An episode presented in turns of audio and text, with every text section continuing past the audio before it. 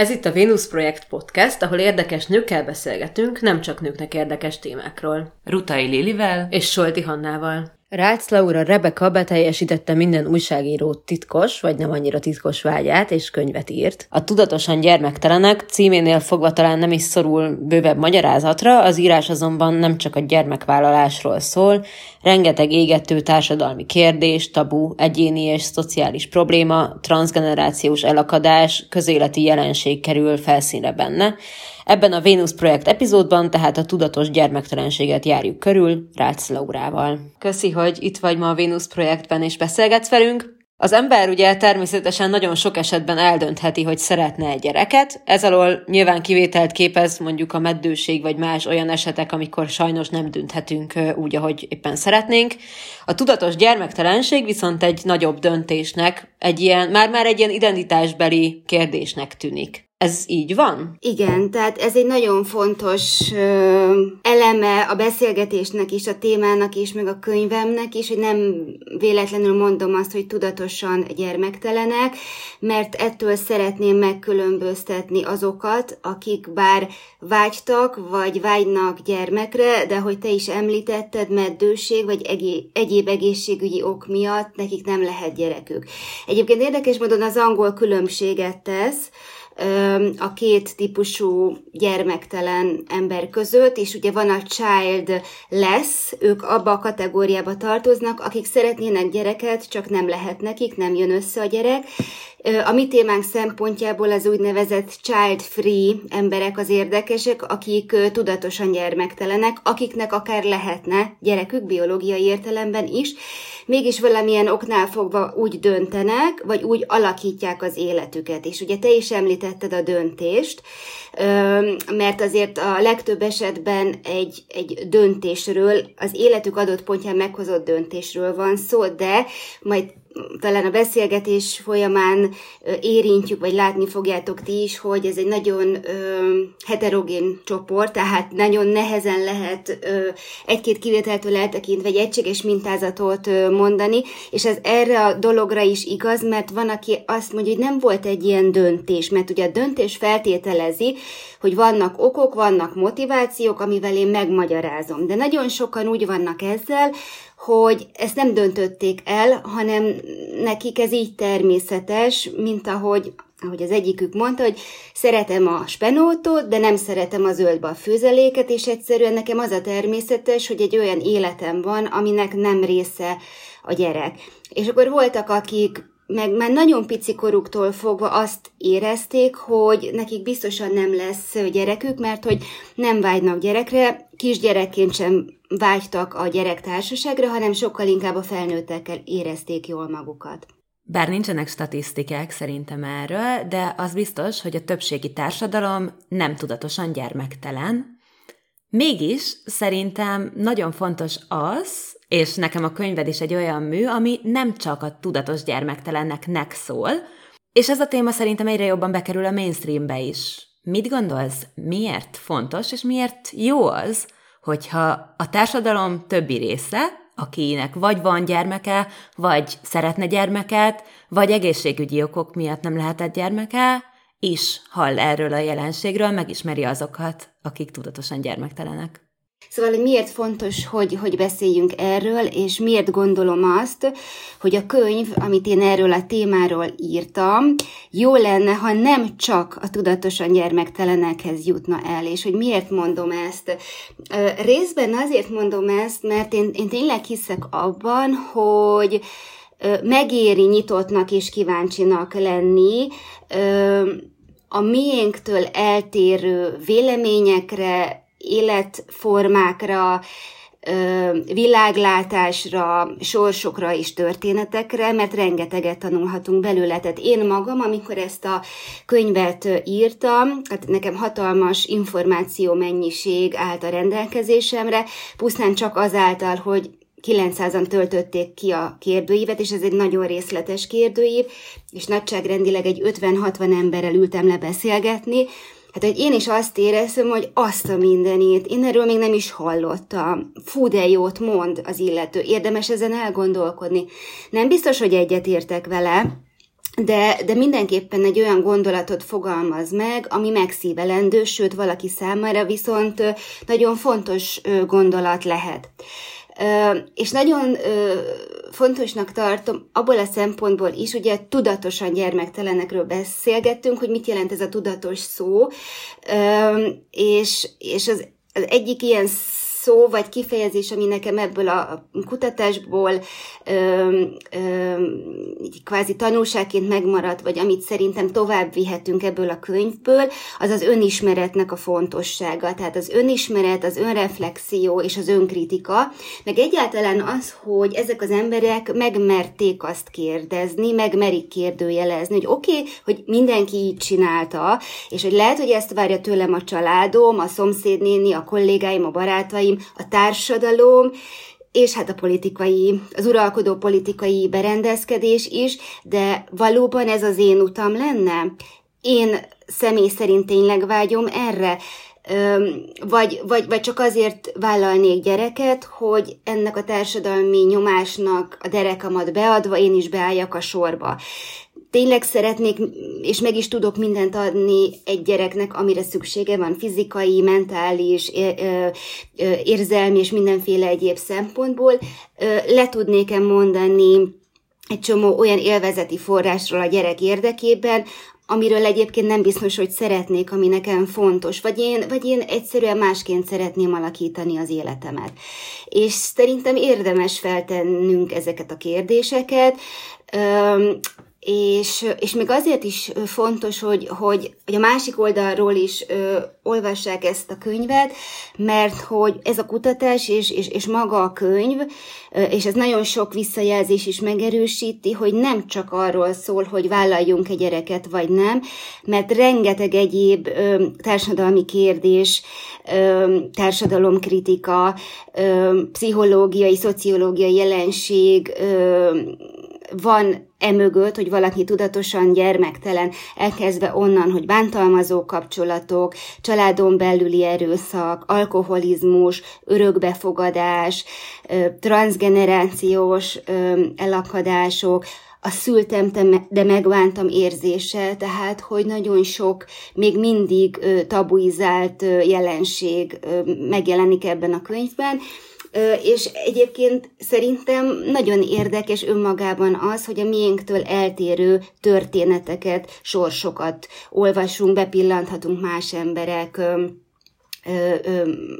magánéletébe, ha úgy tetszik, illetve megismerhetjük ennek a döntésnek a, a, a, a motivációit. Azt ki lehet mondani, szerinted, hogy a tudatos gyermektelenség, mint olyan, az stigmatizált? Hát a kutatásom, a kutatásom alapján sajnos ki lehet mondani, igen, ezt többen is megfogalmazták a, a nekem megnyilatkozó emberek, hogy ez egy olyan döntés, ennek a döntésnek a felvállalása, ez azzal jár, hogy az ember stigmát vesz magára, amit akár élete végéig viselnie kell. És hogy hon, honnan jön ez a stigmát? Ez a stigma nagyon sok helyről jön, ugye nagyon benne van a közgondolkodásban, és ezt a politikai közéleti um, kontextus is erősíti, hogy, hogy ha, ha, tehát ha valaki nő, akkor úgy gondolkodunk róla, hogy teljesen természetes, hogy ő majd férjhez megy és gyerekeket szül. Ugye ez a bizonyos, talán már szitok szóvá, nem tudom, avanzsált női principium, a, a, amire ugye ironikusan szoktunk hivatkozni, ez is ezt fejezi ki, hogy ha nő vagy, akkor gyereket kell, hogy legyen, és hogyha nincs gyereked nőként, akkor jön, jönnek a bántások, hogy akkor te biztos defektes vagy, lelkibeteg vagy, olyan csúnya vagy, hogy nem kellettél senkinek, kezeltesd magad, éretlen vagy, de hát milyen nő az ilyen, nem is vagy te nő, egy karrierista hülye picsa vagy, ahelyett, hogy utaznál és kutyákat abajgatnál, inkább szüljél egy gyereket, és akkor a sort még lehetne folytatni ezzel a sok-sok bántó megjegyzéssel, és nehogy azt gondoljuk, hogy, hogy, hogy, hogy ez csak a társadalom részéről érezhető, hanem sajnos nagyon sok esetben a saját családjuktól kapják meg a bántást ezek az emberek, pusztán amiatt, hogy nem szeretnének gyereket vállalni. Szerinted van különbség egyébként a között, hogyha valaki nem szeretne gyereket vállalni, vagy nem tud gyereket vállalni, stigmatizáltság uh, tekintetében? Mert szerintem van. Stigmatizáltság tekintetében lehet, hogy van. Én ugye ezzel a jelenséggel nem foglalkoztam, tehát erről nem tudok olyan értelemben nyilatkozni. Az viszont, ez a saját véleményem, hogy, hogy azok sincsenek biztonságban, akik, szere, akik vágynának gyerekre, de, de nem jöhet össze nekik. Emlékezzünk csak a közelmúltban a miniszterelnök részéről tett azon nyilatkozatokra, hogy ha nincs gyerek, nincs jövő. És hogy az számít, hogy van egy gyerek, és hogyha igen, akkor hány gyerek van. Azért nekem vannak olyan barátnőim, akik sértve érzik magukat az ilyen kijelentések által, noha van gyerekük, de egy szem gyerekük van, most akkor ők nem jók, most akkor ők nem értékesek, most akkor nekik nincs jövőjük, most akkor ők ássák el magukat. Tehát sajnos az ilyen típusú kijelentések nagyon sok ember lelki világába beletaposnak, beletaposnak azoknak a nőknek és férfiaknak is a lelkébe, akik ugyan vágynának rá, de egyszerűen egészségügyi okok miatt ez nem adatik meg nekik. És, és ezért nyilván, tehát arról is nagyon nehéz beszélni, és ezt viszont az én kutatásom is alátámaszt, hogyha valaki tudatosan úgy dönt, hogy nem vállal a gyereket, de el tudom képzelni, hogy ugyanolyan nehezen nyilatkozik meg az a nő is, férfi is, aki, aki szeretne, de, de nem jöhet neki össze, és nyilván ott is működhet ez, hogy kérdezgetik, vagy nem merik kérdezgetni, vagy összesúgnak a háta mögött, és el tudom képzelni, hogy itt is mindenféle dolgot kitalálnak, hogy, hogy vajon, vajon miért nincs gyerekük. Uh-huh. Engem azért is érdekelt ez a kérdés, mert ahogy elgondolkoztam ezen, rájöttem, hogy meddőséget, vagy olyan nőket, akik nem tudnak gyereket szülni, nagyon régóta látunk a mainstream médiában, Sex és New York Charlotte mondjuk, vagy hogyha még visszább megyünk, hány olyan középkori regény van, ahol azt sejtik a nőről, hogy nem lehet gyermeke,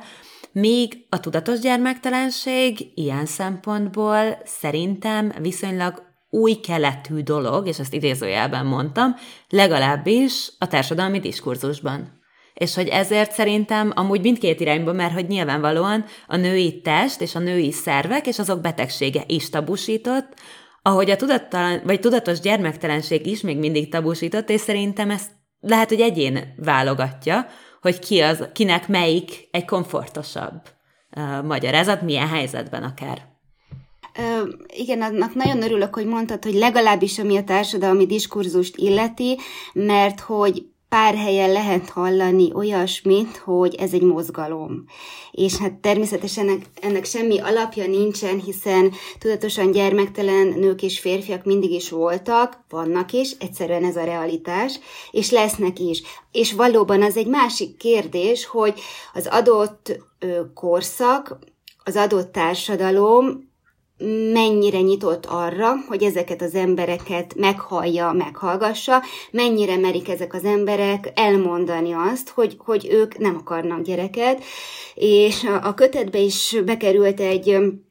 egy fiatal nővel folytatott beszélgetésem, aki, aki azért keresett meg, mert senkivel nem tud erről beszélni, mert egyszerűen annyira fél a negatív megítéléstől, hogy a családjában teljesen kizárt, hogy ezt szóba hozza, és még a legjobb barátnőjével sem tud erről beszélni.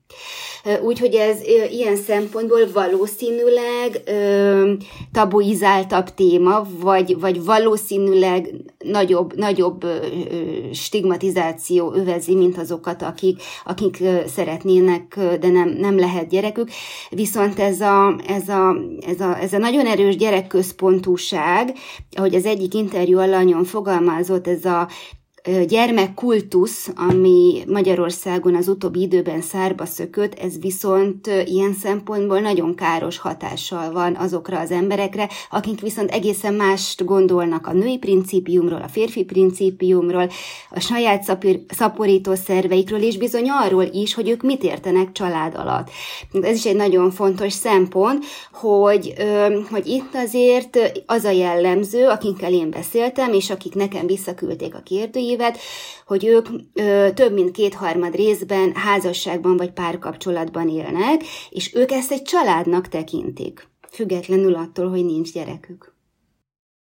Igen, meg egyébként a, szerintem az is nagyon gyakori jelensége a kettőnek az összemosása. Most uh, tiltottam le Instán pont egy uh, lányt, aki még ráadásul azt hiszem, hogy pszichológus is, aki azt állította, hogy a meddőség az, az is valójában egy, egy döntés. És hogy, ott, és hogy ott, tehát hogy mindenképpen a fejedben van valami baj, vagy a lelkedben kell átállítanod valamit, hogyha meddő vagy, és akkor most egy kicsit így e, ezen a vonalon kérdezem, hogy, hogy szerintem a másik ilyen nagyon gyakori stigma, hogy biztosan nagyon traumatikus gyerekkora volt annak, aki a tudatos gyermektelenséget választja, és ő ezért nem akar családot, mert ezt nem tudta feloldani magában.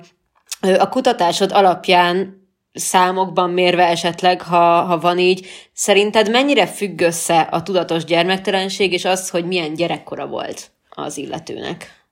Ezzel a, ezzel a stigmával, vagy, vagy mondhatnám akár azt is, hogy üres lózónggal én is találkoztam a kutatásomban, és ezért nagyon fontosnak tartottam azt, hogy túl azon, hogy meghallgatok rengeteg embert, és leírom a velük folytatott beszélgetést, és azt is próbáltam megnézni, hogy ők milyen gyermekkorból jönnek, milyen a szüleikhez, elsősorban az édesanyjukhoz fűződő viszonyuk, volt-e bármilyen trauma az életükben, Szóval mind ezek mellett nagyon fontosnak tartottam, hogy pszichológus szakértő is megszólaljon a könyvben, és ebben a könyvben egyenesen két ö, pszichológus is megszólal, és mindketten egymástól teljesen függetlenül azt az álláspontot képviselik, hogy nem szükségszerű, hogy trauma álljon annak a hátterében, hogyha valaki nem akar gyereket vállalni. És egyébként az interjú alanyaim egy része is arról számolt be, hogy nagyon jó fejszülei voltak, egy, egy összetartó, egy bizal, bizalommal teli légkörben zaj, zajló gyerekkoruk volt, jó viszonyban voltak a szüleikkel, szeretetben nőttek fel, és többjüknek egyébként testvére is van, vagy testvérei is vannak, tehát azt sem lehet mondani, hogy esetleg az volt a modell, hogy egykeként nőttek fel. Szóval, hogy van példa egy nagyon pozitív, nagyon jó indulásra is, és ennek ellenére ezek az emberek mégis úgy döntenek, tehát nincs, nincsen egy ilyen, egy ilyen összefüggés, hogy a, a, aki direkt nem akar, vagy aki szándékosan nem akar gyereket, az biztosan traumatizált, vagy volt valami olyan trauma az életében, amit nem oldott fel. Viszont ugye már említettem az önismeret fontosságát, és valahogy mind a két szakértővel mindig oda lyukadtunk ki, hogy akár vállalunk gyereket, akár nem, azért ez, ez, ez egy, van, van ez egy akkora döntés, hogy egyfelől, hogy tisztában legyünk önmagunkkal, tisztában legyünk a motivációinkkal, adott esetben a hozott sérüléseinkkel, vagy egész egyszerűen csak ö, önmagunkkal, hogy ezt a kérdést úgy át tudjuk rágni magunkban, hogy bármit is döntünk, az egy, az egy önazonos döntés legyen. Abszolút, hát nem véletlen szerintem az, hogy gyakorlatilag bárki bármikor elmegy egy pszichológus, az az első alkalom nagy része valószínűleg a szülők és a család témájáról fog szólni. Egy kicsit más téma, és egy kicsit most ellentmondok mindannak, amitről eddig beszéltünk, és annak is, hogy meghívtunk ebbe az epizódba. Szóval hogy szerintem nagyon szuper, hogy beszélünk erről a jelenségről, beszélünk ezekről az emberekről, és hogy pszichológusokkal is beszéltél például. Viszont felmerül bennem a kérdés, hogy azzal, hogy így kiemeljük a tudatosan gyermektelen embereket, azzal, hogy pszichológiai háttereket keresünk hozzá társadalmilag, nem idegenítjük-e el a gyermeket vállalókat és a nem gyermeket vállalókat egymástól. Mert hát egy ideális társadalomban nyilvánvalóan az lenne, hogy van gyereked, nincs gyereked, ember vagy és kész, de nem egy ideális társadalomban élünk, és egy picit én úgy érzem, hogy néha a, nem, biztos, nem ezeknek a diskurzusoknak a hatására, de hogy ez a két csoport nagyon élesen és egyre élesebben elválik. A könyv nek az a célja, tehát hogy a könyv nem akar kiemelni egyetlen társadalmi csoportot sem. A könyvnek egész egyszerűen annyi a célja, hogy bemutassuk ezt a jelenséget. Ugye arról már beszéltünk, hogy, hogy tudatosan gyermektelen nők és férfiak mindig is voltak, csak legfeljebb keveset hallottunk róla. És a könyvnek egyfelől az a célja, hogy bemutassa, hogy jé, létezik ez a jelenség, jé, vannak ilyen emberek. És azáltal, hogy a kötetben élő, létező húsvér emberek történetei olvashatóak, sokan közülük teljes névvel vállalták az interjút, és ismert emberekkel, egy ismert házaspárral folytatott interjú is helyet kapott a kötetben. Azt gondolom, hogy ezzel közelebb hozzuk. És hogyha valamit közelebb hozok, amit nem értek, ami, amiről nincs információm, ami olyan nagyon távolinak és nagyon idegennek tűnik, akkor ezzel lehetővé teszem magam számára a megismerést. És a megismerés mindig az első lépés az elfogadás irányába. Mert pontosan arra világított rá ez a kutatás, hogy, hogy nem csak tabuizált ez a téma, amiről nem beszéltünk idáig, mert ezekre az emberekre senki nem volt kíváncsi. Ha adott esetben megszólaltak, akkor rögtön letromfolták őket, akkor, akkor rögtön jöttek a bántó megjegyzések. Tehát én azért szeretném hinni, hogy ez egy lépés abba az irányba, hogy kitesszük az asztalra, van ez, beszélgessünk róla, mindenki elmondhatja a véleményét, de ne ítélkezzünk. Tehát csak azon az alapon, hogy az ember, valamelyik embertársunknak van gyereke, valamelyiknek meg nincs, tehát ne ez alapján tegyünk különbséget, mert hogy ugyanolyan értelmes és boldog életet élhet az is, akinek van gyereke, és az is, akinek nincs, és egy gyermektelen ember is lehet jó és értékes ember, és az is, aki, akinek vannak gyerekei, tehát hogy valahol tényleg nem ez számít. Um, tehát én nagyon fontosnak tartom továbbra is, hogy, hogy ezt a társadalmi diskurzusba beemeljük. Az, hogy mi történik ezek között a, a csoportok között, ez szerintem egyfelől kontextus függő, másfelől pedig, pedig szerintem az információkon is múlik, hogy meg, meg a nyitottságon, hogy, hogy mennyire van szemünk és fülünk ezeknek az embereknek a, a, a történeteire. Az egyébként kétségtelen, hogy vannak, akik, akik nagyon ragaszkodnak a saját álláspontjukhoz, és azt gondolják, hogy az az élet, amit ők élnek, amit a többségi társadalom él, az az egyedül elképzelhető, és minden, ami, ami ettől eltér, az, az, az nem jó, az elítélendő, az megvetendő, az valami annyira idegen és furcsa, hogy, hogy, hogy inkább nem is akarok róla tudni. És azért is nagyon fontosnak tartom, hogy erről beszélgetünk, és hogy olyan értelemben is hangot kapnak a tudatosan gyermektelenek, hogy az, tehát őket nem kell lesajnálni, őket nem kell bántani, őket nem kell megvetni, ők nem azok, akiknek az élet nem jött be, nem, ők tudatosan így alakították az életüket, és itt a boldogság problémát szeretném behozni, mert ez nekem egy viszonylag friss élményem, ami nagyon ami nagyon felbőszített. Noha az elmúlt két évben én elég cifra dolgokat tapasztaltam meg, mint, mint a témát kutató újságíró. Nevezetesen az történt, hogy készült velem egy interjú, aminek az volt a címe, hogy tudatosan gyermektelenek. Tényleg, tényleg csak az lehet boldog, aki szül? És akkor ezt az adott portál lehozta a saját Facebook oldalán, és akkor jöttek a kommentek. És én értem, hogy ez a komment szekció, ami valahol letükrözi az offline világot, valahol nem, de azért ez egy nagyon érdekes dolog, mert szerintem vannak, akik hasonlóképpen gondolkodnak, hogy hogy azt mondjuk, hogy jó, jó, hát persze, lehetsz-e valamennyire boldog, de azért annyira mégsem. Mert hogy létezik a nagy objektív boldogság, és ebben csak azoknak van része, akiknek gyerekük van, hiszen a gyereknél nincsen nagyobb boldogság. Amit te érzel, az legfeljebb valami kis szubjektív boldogság érzet. És ezt nagyon veszélyesnek tartom, és nem csak a gyerek témában, hogy elvitatjuk valakinek a saját érzéseit, a saját érzéseihez való jogát, az, hogy kimondja, hogy már pedig nekem ez az életforma így jó, én így boldog vagyok, nekem az életem így keret, én ezt nem véletlenül alakítottam így, és, és nem véletlenül jöttek olyan reakciók arra a kérdőíves válaszra, hogy milyen következményei vannak, milyen pozitív következményei vannak a döntésnek, és valaki azt írta, hogy, hogy több órán keresztül tudnám sorolni ennek a döntésnek a pozitív következményeit. Ez, ez a fajta életmód egy, egy, egy magasfokú elégedettséggel jár együtt, és hogyha valaki azt mondja, hogy ő így rendben van, akkor könyörgöm, ne vitassuk el ezt a jogát, hogy ő, hogy ő így, így jól van, és így kerek az élete.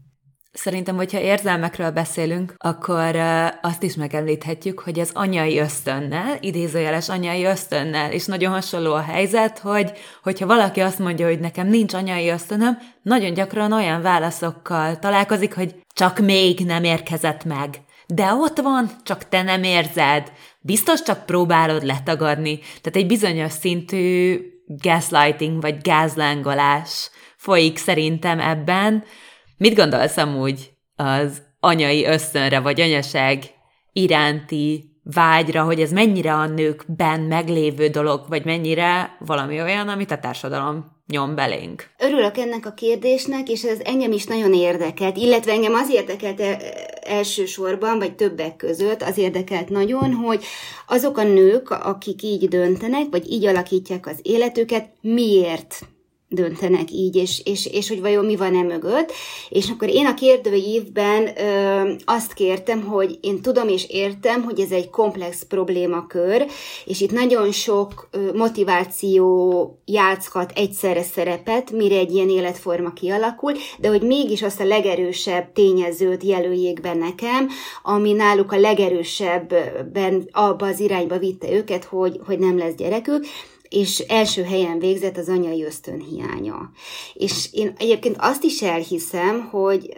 hogy a többség szempontjából ez nagyon nehezen érthető, nagyon nehezen fogható fel, hogy mi az, hogy egy nőben nincs benne az anyai ösztön. Pedig van ilyen. Tehát nem mindenki születik anyának, nem mindenki egy anyatípus, és valóban az én interjú alanyaim is elég gyakran megkapták azt, hogy hogy, hogy majd, ha a kezedbe fogod, akkor majd megérkezik ez az érzés, hogy ez az ösztön. De erre mondják nagyon sokan, és ha mégsem. És én egyébként a projektől függetlenül is beszélgettem nőkkel, akik kétségbe voltak esve, mert hogy ahogy a nagykönyvben meg van írva, az első pillanatban, hogy a gyereket a kezébe fogta semmi, az égvilágon, de semmi nem mozdult meg benne, és az egyikük azt mondta, hogy másfél év után jött el az a pont, amikor azt érezte, hogy igen, én, én ezt a gyereket mindennél jobban imádom, és, és, és, és valami akkor érkezett meg. De van, aki, aki soha nem tud belerázódni az anya szerepbe. Ilyen is van. És és, és hát, hogyha az egy, az egy stigmatizált jelenség, hogy valaki tudatosan nem vállal a gyereket, akkor el tudjuk képzelni, hogy az mennyire ö, ö, stigmatizált és agyon hallgatott jelenség, amikor valaki szül, de megbánta ilyen, ilyen vagy olyanoknál fogva. És egyébként az, hogy az anyai ösztön, tehát azért ezt egy nő érzi, hogy ez, megfogalmazódik-e benne, hogy ez betoppan-e az életébe, hogy, hogy, hogy úgy tényleg vágyna-e arra, hogy, hogy babázzon. És egyébként erre nagyon sokféle magyarázatot adtak. Volt, aki azt mondta, hogy soha nem mozdult meg benne ez az érzés, volt, aki úgy fogalmazott, hogy neki terhes hasfóbiája van, valakit elrettent a, a, a terhesség, szülés, szoptatás, szent háromsága, ez egy idézet, a, az egyik megnyilatkozótól, van, aki ugye a szüléstől rettek, de egyszerűen a többség azt mondja, hogy számukra nem vonzó a gyerekvilág, őket nem érdeklik a gyerekek, ők, ők, ők, ők, ők őket ez nem érdekli, ők, ők nem vágynak erre, ők ezt nem szeretnék, és, és, és ugye az egyikük úgy fogalmazott, hogy azzal, hogy az anyai ösztön vagy megérkezik, vagy nem, az olyan, mint egy orosz rulett, és hogy ezzel nem szabad játszani, mert hogy itt egy emberi lélekről van szó, és, és ugye valakiben ez ennyire nincs meg, akkor vajon miért erőltetjük, vagy miért erőlteti a társadalom egy rész, hogy ennek ellenére mégis szüljön? Igen, egyébként olvastam egy interjút, direkt nem mondom, hogy hol, ahol így a tudatos gyermektelenség kapcsán azt kérdezték, hogy de mi lesz, hogyha megbánod, és már csak akkor fogsz majd észbe kapni, amikor már nem szülhetsz. Ugyanezt kérdezném azoktól, akik mondjuk megbánják, hogy szülnek, tehát hogy ez ugyanannyira érvényes kérdés, vagy akik megbánják, hogy tetoválást készítenek, vagy megbánják, hogy nem lettek sportolók, tehát hogy ez egy kb. szerintem ilyen, ilyen szinten érvényes kérdés. Nem tudom, hogy van erre egyáltalán egyébként válasz, vagy hogy mi hárman erre tudunk válaszolni, mert hogy a mi nézőpontunk az nyilvánvalóan ismert a témában, de mit gondolsz, hogy miért zavarhatja a tudatos gyermektelenség a társadalmat? Milyen olyan tükröt tartanak a tudatosan gyermektelenek azoknak, akik már szülők, vagy, vagy másokból ítélkezően állnak a témához? Ez is, ez is egy, úgy tűnik, egy, egy olyan örök toposz, ami egyszerűen nem tud kimenni a divatból. Ugye az önzőnek titulálás mellett mindig előjön ez, hogy de mi lesz, ha megbánod, vagy nem bánod meg, és nyilván erre sok, sokféle választ lehet adni. Egyfelől van az a válasz, hogy ők attól tudatosan gyermektelenek, hogy ezt a kérdést átpörgették a fejükben, megbeszélték a párjukkal, ők így alakítják az életüket, hogyha 30-40-50 éven keresztül valaki erre nem vágyott, és ez nem hiányzott neki, én én személy szerint nehezen tudom elképzelni, hogy akkor pont 60 évesen üt be valami, hogy úristen, nincs gyerekem, de jó lenne. Ez az egyik. A másik, hogy az egy nagyon gyakran visszatérő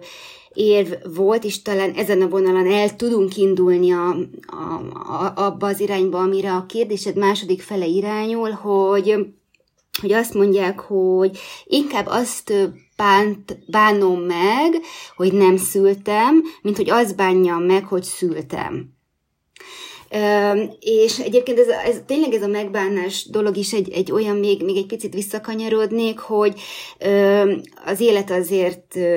változik, mi is jó esetben fejlődünk, ilyen olyan irányba változunk, jó esetben fejlődünk, és, és lehet, hogy életünk egy későbbi pontján már másként fogjuk érezni, de ettől függetlenül, amit most mondok, vagy amit ők most mondanak, hogy nem szeretnék, ez egy valid döntés, amit egyszerűen el kell fogadnunk, és, és, és tovább kell mennünk. Aztán, ha valaki ö, életnek későbbi szakaszában mégis úgy dönt, hogy, hogy vállal egy gyereket, az is az ő döntés, az is egy érvényes döntés, azt sem, azt sem kell megkérdőjelezni. És mondjuk egy 25 évvel későbbi megváltozott döntés nem ö, semmisíti meg a mostani döntésnek az érvényességét. Meg, hogy egyszerűen nem lehet így élni egy életet, nem? Igen. Tehát, hogy ezt senki nem, nem váratja el, hogy úgy éljek, vagy bárki úgy éljen, hogy, hogy csinálok, vagy nem csinálok dolgokat, mert mi van, ha majd az ellenkezőjét fogom gondolni um, 50 év múlva, és meg fogom bánni. Tehát, hogy így egyszerűen nem, nem lehet Igen, élni. ugyanez jutott nekem is eszembe, hogy mondjuk amikor lakást vásárol valaki, vagy aláír egy öt éves bérleti szerződést,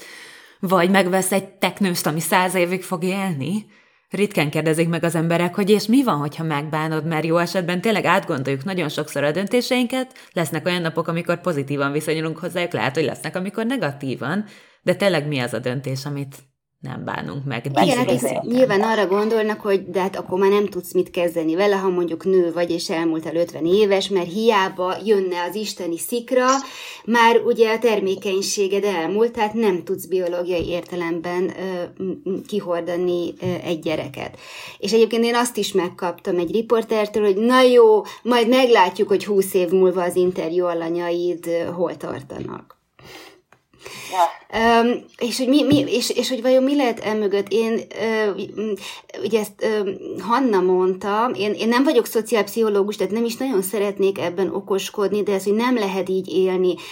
Mert hogyha állandóan amiatt rettegek, stresszelek, szorongok, hogy vajon jó döntést hoztam-e, és, és e, e, ez tölti ki a, a mindennapjaimat, akkor az valóban nem egy, nem egy minőségi élet. És a, a, a, az önzőség és a megbánás témakörében azért az én interjú rávilágítottak bizonyos dolgokra, és, és nem ritkán azt fogalmazták meg, hogy, hogy, hogy hogy amögött, hogy a, a gyerekesek piszkálják a tudatosan gyermekteleneket, nem az bújik-e meg, hogy egyfelől a tudatosan gyermekteleneknek ott volt a lehetőségük, hogy döntsenek. mert ugye ez a téma, ez a, az önismereten túl arról is szól, hogy ez az én saját döntésem a saját életem fölött. Tehát ez a, ez a választás szabadsága, a döntés joga. Tehát ezek az emberek ezt fenntartották maguknak, hogy eldöntsék, és ne csak vakon vagy automatikusan kövessék azt, amit a, amit, amit a társadalom több, nagy többségében látnak, hogy ezt mindenki így csinálta, akkor, akkor én is így csinálom, hanem megálltak egy pillanatra, megkérdőjelezték, megkérdezték és megvizsgálták magukat, hogy szeretnék-e alkalmasak lennének erre. És, és és lehet, hogy sokan, akiknek van gyerekük, ezen nem mentek keresztül, hanem egyszerűen csak úgy folytatták az életüket, és velük is az történt, ami a szüleikkel történt. Uh-huh. Azzal kapcsolatban nincsenek adataim, hogy, hogy hányan bánták meg, és hányan nem, de elképzelhető, hogy ez az irritáció, amit a tudatos gyermektelenség jelent a gyerekesek számára, az lehet, hogy valahol, valahol mégis csak így gyökerezik, meg, meg a megbánás témakörében is. Ráadásul ugye nagyon sok helyről az ömlik ránk, hogy a gyermekvállalás, az anyaság, a baba, az egy csodálatos dolog, az csupa rózsaszín, az ilyen kis, ugye ilyen kis pónilovak, meg, meg nem tudom, az egész olyan csillámporós, és, és, és ö, én azért szoktam más témákban is ö, ö, olvasni és figyelni, és én azt látom, hogy anyacsoportokban is egymásnak tudnak esni a nők. Ha valaki esetleg panaszkodni mer arra, hogy hát azért a terhességnek, a szülésnek, a gyereknevelésnek nem minden pillanata olyan tökéletesen boldog, hogy itt aztán vannak nagyon komoly nehézségek, és, és lehet, hogy egy-egy ilyen fáradt, nehéz pillanatban irritáló lehet az, vagy irigylésre méltó lehet az, amikor valaki úgy dönt, hogy most akkor elmegyek szaunába, most jótékonykodom, most elmegyek az ukrán határa segíteni a menekülteknek, most mondjuk csak délig alszom, most csak a párommal figye, páromra figyelek, egy, egy, egy, egy világjárvány is bebizonyította azt, hogy, hogy, hogy akik gyerek nélkül élik az életüket, azok mindig sokkal könnyebben tudnak reagálni a kihívásokra. Szerintem egyébként erről elkezd megváltozni a diskurzus, vagy nem tudom ti, hogy tapasztaljátok, de hogy én egyre több olyan Instagram bejegyzést, blogbejegyzést, egyebet látok, ami, ami a végre a terhességnek, a szülésnek, a gyerekvállalásnak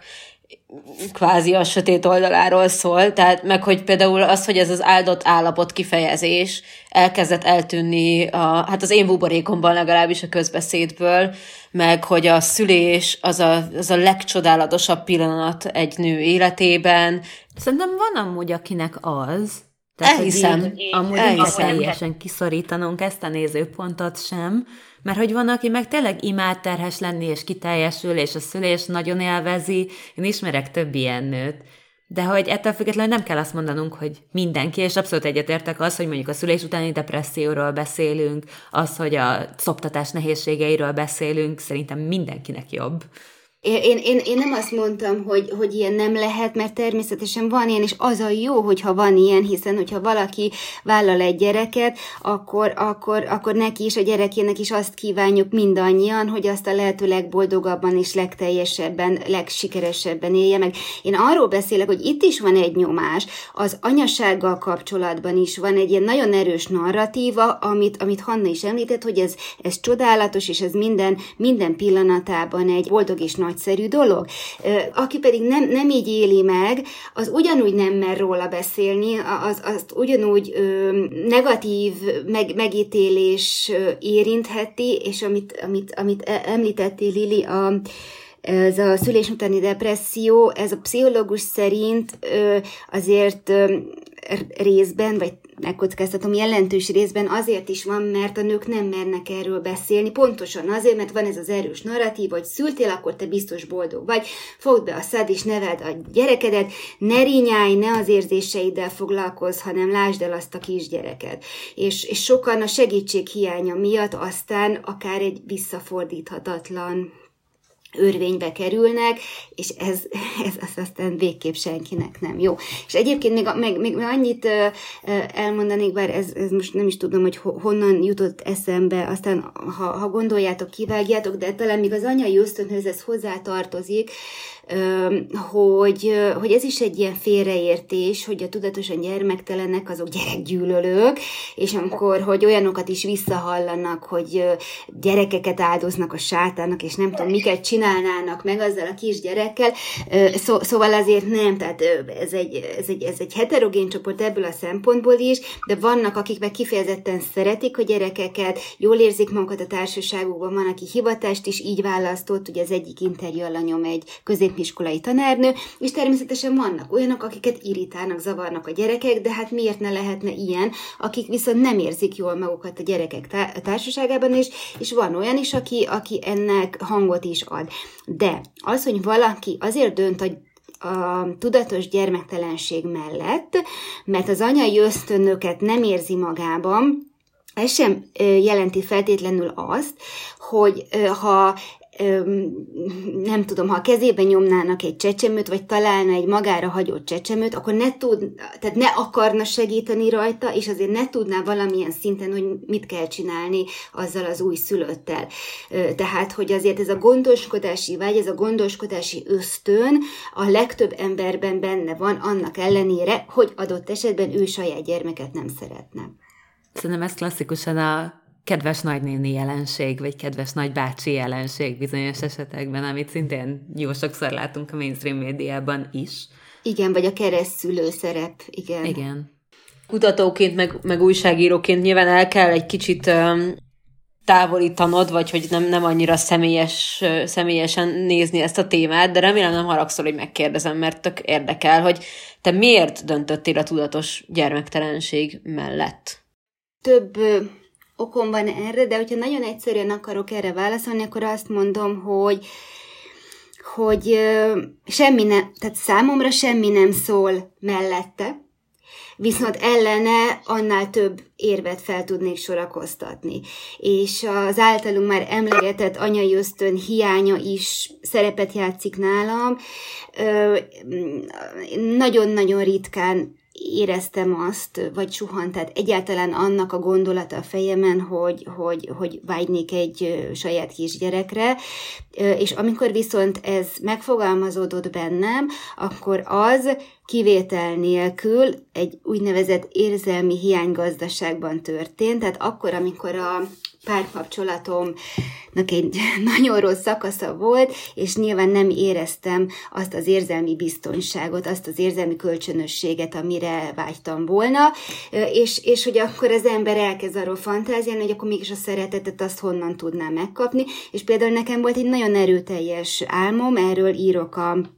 a könyvben is, a, aminek az a lényege, hogy ö, ott ö, ez, valószínűleg ez egy spanyol tengerparton játszódik, ö, forró homokban, szép napsütéses időben, és akkor ott játszom én a gyerekeimmel, ez három iker fiú, még nevük is van, Balázs, Bence és Boldizsár, és hogy akkor ez valami, ez valami, tényleg egy valami nagyon különleges öröm és boldogság, de hát aztán kiderül, hogy ez egy álom, és hogy, és hogy mindösszesen nekem így körülbelül háromszor fogalmazódott ez meg, meg bennem, hogy vágynék gyerekre, de valójában nem, nem igazán érdekelt ez engem, és, és, és egyébként tudok egy kisgyereket cukinak találni, meg, meg szerintem még öt percig is,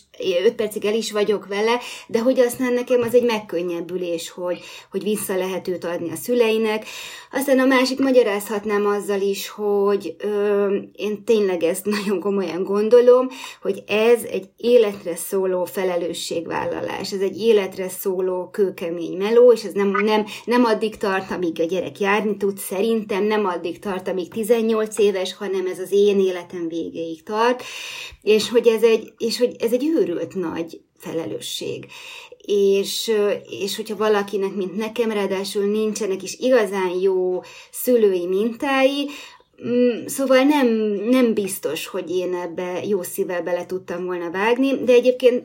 nálam sem ez egy, ez egy döntés volt, mert engem egyébként a korábbi párkapcsolataimban feleségül is kértek, meg gyereket is akartak tőlem, és valahogy mindig azt éreztem, hogy, hogy én erre nem tudnék, nem tudnék igent mondani, és hogy, és hogy feszélyezne, hogyha ebben az irányba elkötelezném magam, és egyébként a mai napig hálás vagyok ezért a döntésért, mert nem, nem hiszem, hogy ez egy, ez, egy, ez egy boldog, jó élet lenne, és, és hogy és hogy bennem az fogalmazódott úgy meg ugye a 30-as éveim közepén, hogy, hogy én valójában nem vágyok gyerekre, és nekem jó így az életem, nekem így kerek az életem, és hogyha éppen valamiért nem kerek, akkor annak nem a gyerek hiány az oka. És egyébként érdekes módon én ezzel így el voltam, ez egy ilyen teljesen természetesen belülről fakadó érzés volt, és akkor ezzel nem is foglalkoztam. Tehát én mondjuk nem az a típus vagyok, akinek ez egy identitás meghatározó tényező, és egészen addig, amíg ezt a, ezt a társadalmi projektet el nem kezdtem, addig ez bennem elő sem jött. És engem az is nagyon érdekel, hogy miért vállaltad így fel, bár ezek szerint akkor nem tudatosan, Miért kezdtél el ezzel, mint társadalmi jelenséggel foglalkozni? Mi az, ami miatt azt mondtad, hogy jó, én most kiállok a magyar családcentrikus társadalom elé, és podcastekben, és interjúkban, és egy könyvben beszélek arról, hogy létezik más is. Um, amikor én ugye létrehoztam a saját platformomat, ez a közelítő, közelről nem is ijesztő, ugye ez a ez a, ez a teljes címe ennek a honlapnak, akkor bennem az volt, hogy tehát én, én, én már évek óta gondolkodtam azon, hogy a magam eszközeivel, mint újságíró, mit tudok tenni egy, egy jobb, egy nyitottabb, egy elfogadóbb társadalomért. Mert nagyon-nagyon zavart, és zavar a mai napig minden előítélet, minden tabu, tabuvá tett téma, hogyha olyan embereket bélyegzünk meg, stigmatizálunk, akik, akik a miénktől eltérő életformát választanak, vonatkozzon az a szexualitásukra, a táplálkozásukra, bármilyen értelemben az életvitelükre, hogy ez, ez így nagyon nem jó, és ettől így társadalmi szinten nem fogjuk tudni igazán jól érezni magunkat, ha állandóan azokat bántjuk, állandóan azokkal piszkálódunk, akik így egy ilyen képzeletbeli vonal alá vagy fölé pozícionálják magukat, akik ugye a, a nagy átlag szempontból, ilyen vagy olyan szempontból kilógnak. És akkor készítettem egy listát, hogy milyen kérdéskörnek akarok utána járni, mert ugye hogy ezeket a, ezeket a tabuizált vagy stigmatizált társadalmi jelenségek akartam, vagy akarom, vagy, vagy csinálom most is, össze, összehozni, összekapcsolni a kulturális újságírással, hogy a megmutatás erejével, a művészet erejével ezt kicsit közelebb hozzuk. És akkor volt egy ilyen lista. És aztán jött a Covid, és akkor valamelyik reggel április elején úgy éreztem, hogy na, ezt a témát kezdjük ezzel, ezt szeretném megcsinálni. Egyébként a pilot projekt az autizmus volt. Talán az autizmus egyébként már egy olyan jelenség, ami, amiről azáltal, hogy egyre többet beszélünk, egyre több ismert ember szólal fel ebben a kérdésben, egyre közelebb jön, és most már talán nem annyira előítéletesen állunk hozzájuk. Na és akkor, és akkor jött ez a téma, és hát aztán ez így igazolta azt, hogy hogy a tudatosan vállalt gyermektelenség az pont egy olyan, pont egy olyan jelenség, amiről, ahogy nagyon sokan megfogalmazták, hogy nem, nem illik beszélni, és hogy örülnek, hogy erről, hogy erről lehet beszélni. És egyébként én a legelején erről egy cikket gondoltam írni, mert egyszerűen érdekelt ugye Magyarországon élő állampolgárként, nőként, és újságíróként is, hogy vajon kik azok, akik egyáltalán így mernek dönteni, a mai Magyarországon ezt a döntésüket felvállalják, milyen emberek ezek, miért döntöttek így, és mi a megélésük. Tulajdonképpen erre, erre fókuszált a kutatás, és, és engem nagyon meglepett az, hogy, hogy ez annyira forró téma, ö, tulajdonképpen egyébként a mai napig, ö, hogy hogy pár hét leforgása alatt, ahogy már az elején említettem, majdnem 900 ember ezt a részletes online és egyébként anonim kérdőívet kitöltötte, és akkor rengetegen kerestek meg, tényleg 50-60 ember, hogy ők szeretnének velem leülni, és szeretnék nekem ezt elmondani, és akkor láttam, hogy oké, okay, hát ezt egy cikkbe biztosan nem, egy cikk sorozatban sem, és aztán hát ez a megfelelési kényszer, ugye ez nagyon működik bennem, talán még most is, hogy jó, most itt van egy hatalmas tudás halmaz, egy ilyen őrületesen nagy ismeretmennyiség, ezek az emberek rám bízták a történetüket, hogy, hogy hogy tudom én ezt úgy jól átadni, hogy mindent elmondjak, megjelenítsem a történeteiket, lehetőség szerint a teljességre törekedjek, és akkor egyébként nagyon hamar jött az a pont, hogy hát akkor nincs más hátra, mint hogy ebből egy könyvet kell írni, mert a könyv egy olyan formátum, ahol ennek a sok-sok témának, most még eszembe jutott még egy ilyen téma, ugye a a művémeddővé tétel, mert hogy ezek az emberek annyira komolyan gondolják, nők és férfiak egyaránt, hogy ezt a visszafordíthatatlan, visszafordíthatatlan orvosi beavatkozást is vállalják, mert, mert ennyire nem szeretnének gyereket, és ennyire félnek egy véletlen becsúszás lehetőségétől, és akkor tulajdonképpen így, és én nem, tehát én úgy a, ezeken a Facebookos fórumokon felvállaltam azt, hogy én is tudatosan gyermektelen vagyok, ez valószínűleg közrejátszott abban, hogy, hogy könnyebben nyíltak meg nekem az emberek, és, és tudtam egy olyan, olyan intim és biztonságos közeget teremteni, ahol tényleg tabuk nélkül elmesélték életüknek ezt a fontos döntését és egyébként sokan azért vállalták névvel is, mert azt mondták, hogy mind addig, amíg álnevek mögé bújjunk, vagy, vagy, vagy, vagy fedezékből mondunk valamit, addig, addig nem lesz társadalmi változás. Tehát ezzel ki kell állni, és el kell mondani, hogy, hogy létezik ilyen, és hogy tényleg érdemes meghallgatni őket is, mert rengeteget lehet tőlük tanulni beszéltük is, hogy mindig voltak tudatosan gyermektelen mm, emberek, de szerintem az, hogy, hogy ez, ez egy általánosabban vett jelenség legyen, amiről beszélünk is, az egy, ez egy olyan dolog, amit lehetett látni, jönni, most idézőjelben, idézőjel nélkül, tehát, hogy ahogy a nemhez, nemi szerepekhez, női testhez való viszonyunk lassan, de biztosan megváltozik, úgy szerintem természetszerűleg is jön az, hogy, hogy erről is beszélünk. Ahogy szerintem a fogamzásgátlás elterjedésének is köszönhető, meg annak, hogy nyíltabban beszélünk a különböző módszerekről. Igen, csak még, mégis azon gondolkodom, hogy, hogy,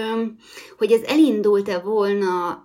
magától, mert hogy, mert hogy az a visszajelzés, hogy, hogy, hogy sokan, sokan tényleg nem mernek erről beszélni, sokan álnévvel vállalták az interjút, sokan csak a kérdőívet merték kitölteni. És ez egyébként persze ez földrajzi hely, család, körülmények is válogatják, hogy ki hogyan áll ezzel a döntésével, de például nekünk volt egy zárt körű rendezvényünk, ahova azokat hívtam el, akik a kötetbe bekerültek, és akkor az egyikük mondta, hogy én hogy tudom garantálni az anonimitást. És mondom neki, hogy itt senki nem fog bemutatkozni, senkinek nem kell azt mondani, mint egy anonim alkoholisták klubban, hogy XY vagyok alkoholista, tehát hogy ez nem erről szól. Ha gondolja, ne is árulja el a nevét, mondom, magunk leszünk, ez egy, ez egy kávézónak egy, egy elkülönített részén volt, de mondom, én ezen túlmenően az anonimitást nem tudom biztosítani, és mondtam neki, hogy nézd, hát mérlegeld, hogy, hogy akkor ezt tudod-e vállalni, vagy sem. Az az ő fejében tehát például így megfordult, és akkor jött maszkban és akkor kérdezte, hogy ő most levegye a maszkot. És akkor szintén azt mondtam neki, hogy nézd, hogy neked ez kényelmes és komfortos. Szóval, hogy ö, számunkra ez magától értetődő, hogy erről beszélünk, hogy, hogy, hogy én adott esetben ezt felvállalom, ha kérdezik. Nyilván nem, nem propagálom, és ez a könyv sem egy propaganda írás, ez nem, nem egy provokáció, hanem ez egész egyszerűen csak ö, szembesít azzal, hogy, hogy, hogy létezik ez a jelenség, és hogy vannak ilyen emberek, de hogy hogy még mindig nagyon, még mindig nagyon nehéz erről beszélni, és természetesen nem akarok politizálni, de, de azért nagyon nehezen tudunk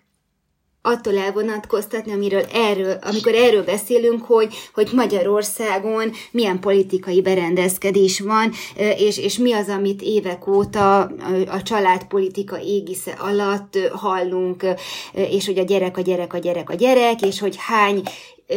gyerektől számít valaki magyar állampolgárnak, hány unoka kell ahhoz, hogy valaki igazi magyar állampolgár lehessen, tehát hogy azért ezek, ezek, ezek, ezek hatással vannak szerintem a társadalmi diskurzusra, és ez egyébként meg ez lecsorog a kisebb közösségekbe is. Voltak olyan eredmények, amik téged meglepetésként értek a, a kutatás során? Igen, ami, ami, ami meglepett, ha, ha három ilyen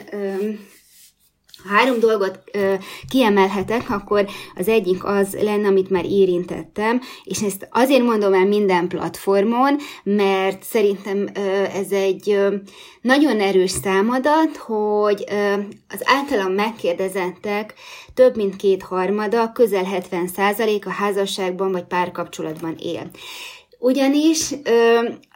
főleg a tudatosan gyermektelen nőkkel kapcsolatban még mindig hallani olyan sztereotíp vélekedést, hogy jaj, hát ők azok a lányok, akik nem kellettek senkinek, ezért nincs gyerekük, és otthon a négy fal között a 80 macskájukkal boldogtalan életet élnek. Hát ehhez képest egy teljesen más a realitás képe, mert hogy igenis, ezek az emberek egymásra tudtak találni, vagy összecsiszolódtak, és ugye ideális esetben a gyerekvállalás is, meg a gyerek nem vállalás is egy közös döntés, amiben ugye nem lehet kompromisszumot hozni. Tehát engem személy szerint ez ö, nagyon, ö, tehát nagyon örültem ennek, ö, ennek az eredménynek, mert azért ismerkedni, társat találni szerintem anélkül is nagyon nehéz, hogy egyáltalán egy ilyen kardinális kérdésben megkérdeznénk a társunkat, hogy ő hogy vélekedik róla, mert azért ez egy ez egy, ez egy, ez egy, mi a jó szó erre, nem vízválasztó, de hát, hogy ez aztán kerékkötője lehet egy kapcsolatnak, hogyha erről a felek másként vélekednek. Aztán, a, a, ami, ami, am, amit szeretnék kiemelni, szintén ö, említettem már, hogy, ö, és ez kapcsolódik ugye a megbánás témaköréhez, hogy azért aki, aki ezt több körben ö, átgondolja, és ö, mérlegre teszi, és ö, és legtöbb esetben sziklaszilárdnak tűnik ez az elhatározás, ők mindent megtesznek annak érdekében, hogy véletlenül sem jöjjön egy, egy nem várt gyerek,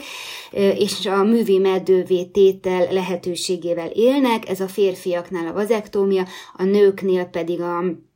a művi sterilizáció, ennek ugye az a lényege, hogy nagyon leegyszerűsítve, hogy, a, hogy a, tehát minden szerv marad, tehát például az is, egy, az is egy ilyen téves elképzelés, hogy a nőket csúnya szóval élve nem szeretem ezt a szót, de ezt nagyon gyakran halljuk, hogy kipakolják, nem pakolnak ki semmit, minden szerv marad a helyén, egy, egy ambuláns beavatkozással elvágják a petefészket, petevezetéket, bocsánat, a férfiaknál pedig az ondóvezetéket, és akkor így ugye a, a spermium nem tud eljutni, és nem tudja megtermékenyíteni a pete sejtet. Tehát, hogy még ezt, a, és ez tényleg visszafordíthatatlan, tehát itt, ha már megbánná, már, már akkor már, már régen rossz lenne, és régen késő lenne, mert ezt nem lehet visszacsinálni. A harmadik pedig egy egy, egy, egy picit szomorú történet, azért ez engem megviselt. Annak idején, hogy mennyire nehéz ez a döntés, mennyire nehéz azért, mert akiktől a gondoskodást, a feltétel nélküli szeretetet várnánk, vagyis a családunk, a szüleink, hogy sokszor tőlük nem kapják meg ezek az emberek a támogatást, és amikor visszatérően azt hallgattam, hogy hogy azt mondja az interjú alanyom, hogy bűntudatom van amiatt, hogy az édesanyámat megfosztom az unokától. Akkor azért a szívszorító volt egyfelől, mert ez azt sugalja nekem, hogy bizony van egy ilyen elvárás, akár egy hallgatólagos, vagy sok esetben egy kimondott elvárás, hogy megszültelek, felneveltelek, itt az ideje annak, hogy ebből te most visszaadj valamit, szeretnék már unokázni, mikor jön az unoka. A másik, hogy, hogy ez, ez hogy bűn, bűntudat is ezt a szót használták, hogy ez azért lelkileg eléggé megnyomorítja azt az embert, aki a szülei gyerekeként egy más utat szeretne járni, és nem szeretne szülni, és nem fog unokákat ö, produkálni, és erre mondta egyébként a kötetben megszólaló egyik pszichológus, hogy akármennyire is szeretjük a szüleinket, és akármennyire is törődünk velük, és a gondjukat viseljük, nem adhatják nekünk feladatként azt, hogy unokákat szüljünk nekik. Tehát, hogy egyszerűen ezt, ezt, ezt nem, nem lehet elvárni a, a gyerekünktől, és ez most már csak az én véleményem, az én személyes véleményem, mert mert lehet, hogy én nagyon idealisztikusan gondolkodom a családi